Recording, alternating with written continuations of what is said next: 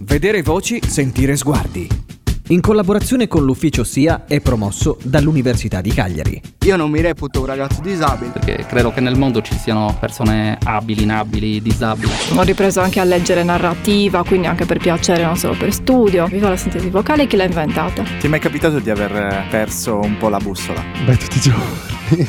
Quando tu da emancipato ti trovi insieme a persone emancipate, allora si fa festa. È difficile leggere? Molto, molto difficile, perché rileggi sempre gli stessi capitoli senza renderti conto di averlo già letto. Urla nel microfono.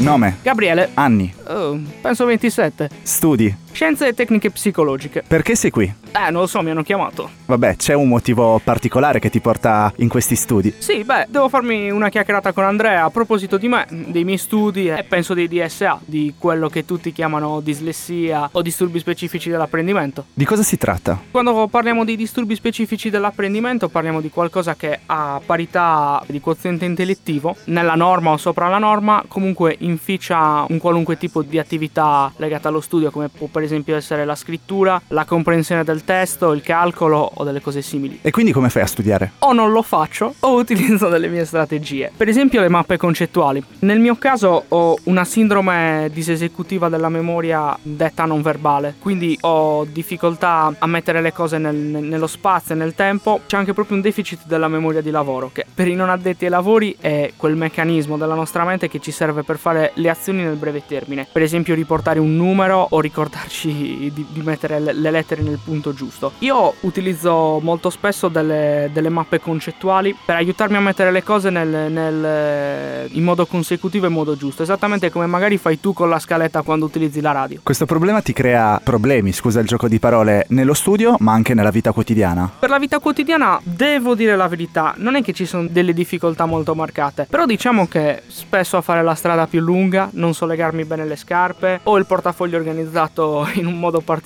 per evitare di contare i soldi. Però è, è stato peggio una volta dover chiamare la mia ragazza e dirgli che boh, forse ero a Selargius, apri Google Maps. Sì, a volte mi capita per esempio di non distinguere bene la destra dalla sinistra, però sono delle cose che, che magari si manifestano sul momento più che altro. Probabilmente c'entra anche come sono io, magari sono un po' distratto, magari no. Se vi dovessi fare un esempio, si torna anche al disturbo della manualità fine. Per esempio non riuscirei bene a strizzare uno straccio, chiudere dei ravioli, lavorare all'uncinetto come magari invece fa mia mamma. Ciao mamma. Ascolti musica? Troppa. Che musica? Principalmente ascolto molto heavy metal e molto punk hardcore. Non disdegno l'hip hop underground, hardcore e neanche un certo tipo di musica elettronica. Ascolto una sana dose di violenza anni ottanta. Mi piace molto tutto quello che è veloce e estremo. Canti? L'ho fatto, ma non lo definirei cantare. Ho più che altro urlato nel microfono in eh, due o tre gruppi in passato. Urla nel microfono.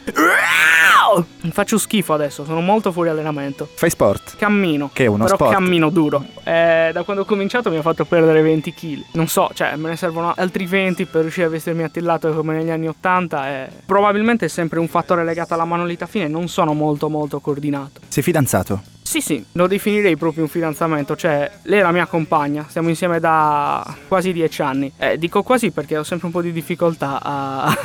col tempo, però sì, Sara, la mia compagna, sentimentale però anche di vita, perché mi ha sempre aiutato quando c'era bisogno della matematica. Lei studia, studia ingegneria, è molto brava, è sempre stata in prima linea con me da quando ho scoperto di avere D S A e mi ha sempre dato una marcia in più. Quanto è importante avere una persona vicino che ti capisca o delle persone vicine che ti capiscono? È molto, direi molto, perché ho avuto la mia prima diagnosi a ventidue anni. Avere qualcuno che è già difficile capirti quando dici perché non, non, non riesci a coordinare, perché non, non riesci mh, a riportare i numeri, perché in fondo sembrano anche delle cazzate un po', però eh, quando, quando poi sei a scuola non lo sono. Chiaramente ti trovi tutta una serie di insegnanti che ti dicono che non è così, che sei pigro, che potresti essere il primo della classe ma non fai quel passo per essere il primo della classe e ti affossi. Quindi avere senza dubbio una persona che nonostante tutto, perché anche prima di saperlo credeva in me, è stata una marcia in più a stare comunque stabile. E non a caso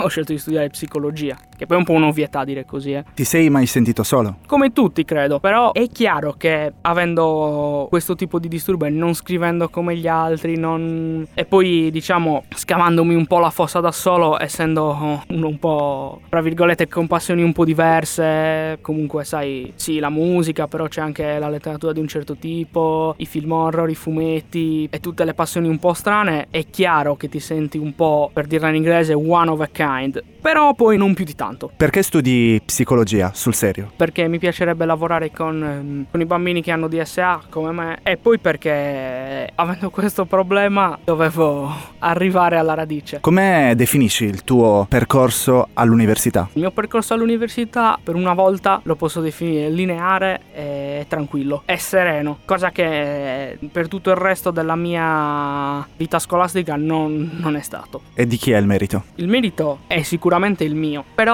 ci sono stati dei fattori che, che sono stati con causa del mio successo. In primis il fatto che ci sia una legge, la legge centosettanta sui D S A, che mette nero su bianco quelli che sono i tuoi diritti e quello che puoi utilizzare, le mappe concettuali, tempi aggiuntivi, eccetera. E poi qui a Cagliari c'è l'ufficio S I A, Servizio Inclusione e Apprendimento, che ti aiuta a definire quali sono i tuoi ausili, quello di cui hai bisogno, e ti aiuta proprio anche praticamente. Senza dubbio, probabilmente adesso starei ancora lottando contro certi esami se avessi dovuto farli per forza scritti, senza una legge, senza un, un ufficio che è garante di quello che è il tuo diritto. Immaginati fra cinque anni. Potrei aver perso tutti i capelli. Non lo so, tra cinque anni penso probabilmente che sarò ancora... Eh, probabilmente sto ancora facendo qualche master, no? Forse tra cinque anni no. Mi piacerebbe molto fare delle diagnosi ai bambini, oppure riuscire a seguirli in quello che è il loro percorso scolastico, anche inserito in una scuola o, o in uno studio. Poi magari cambio idea e faccio psicoterapia. Non lo so, anche se non sono giovane come i colleghi, faccio finta di esserlo. Fatti un'autodiagnosi. Di che tipo? Psicologico. Non posso ancora. Ora, ognuno è fatto a modo suo e questa non è un'ovvietà, che nulla è scontato, soprattutto quando parli di disturbi, di D S A. Non c'è nessun manuale che ti può incasellare come persona, e che se vuoi raggiungere degli obiettivi, qualunque sia il tuo problema, dall'essere ansioso ad avere D S A, avere problemi ben più seri, se prima di tutto non, um, non li capisci e non li affronti, non arriverai da nessuna parte. E poi che eh, nonostante tutto tutto è possibile, perché io mi sono fermato prima del diploma, che pensavo che non avrei mai, mai, mai, mai, mai, mai più studiato. E invece adesso sono tutti pronti ad ammazzare il vitello grasso per la, per la mia laurea.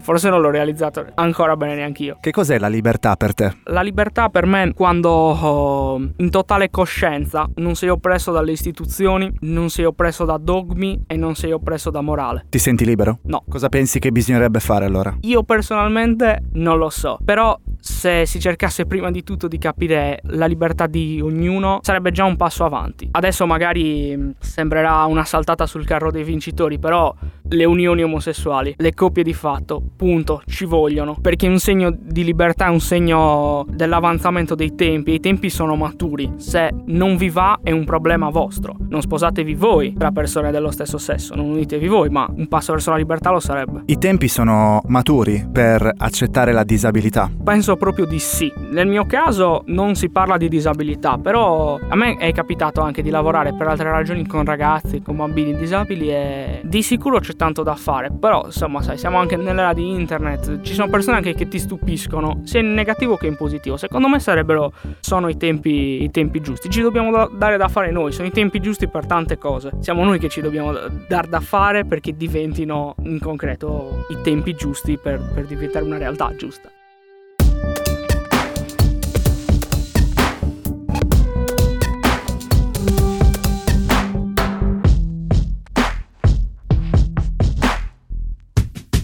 Vedere voci, sentire sguardi. Io non mi reputo un ragazzo disabile, perché credo che nel mondo ci siano persone abili, inabili, disabili. Ho ripreso anche a leggere narrativa, quindi anche per piacere, non solo per studio. Viva la sintesi vocale, chi l'ha inventata? Ti è mai capitato di aver perso un po' la bussola? Beh, tutti i giorni. Quando tu da emancipato ti trovi insieme a persone emancipate, allora si fa festa. È difficile leggere? Molto, molto difficile, perché rileggi sempre gli stessi capitoli senza renderti conto di averlo già letto. Urla nel microfono.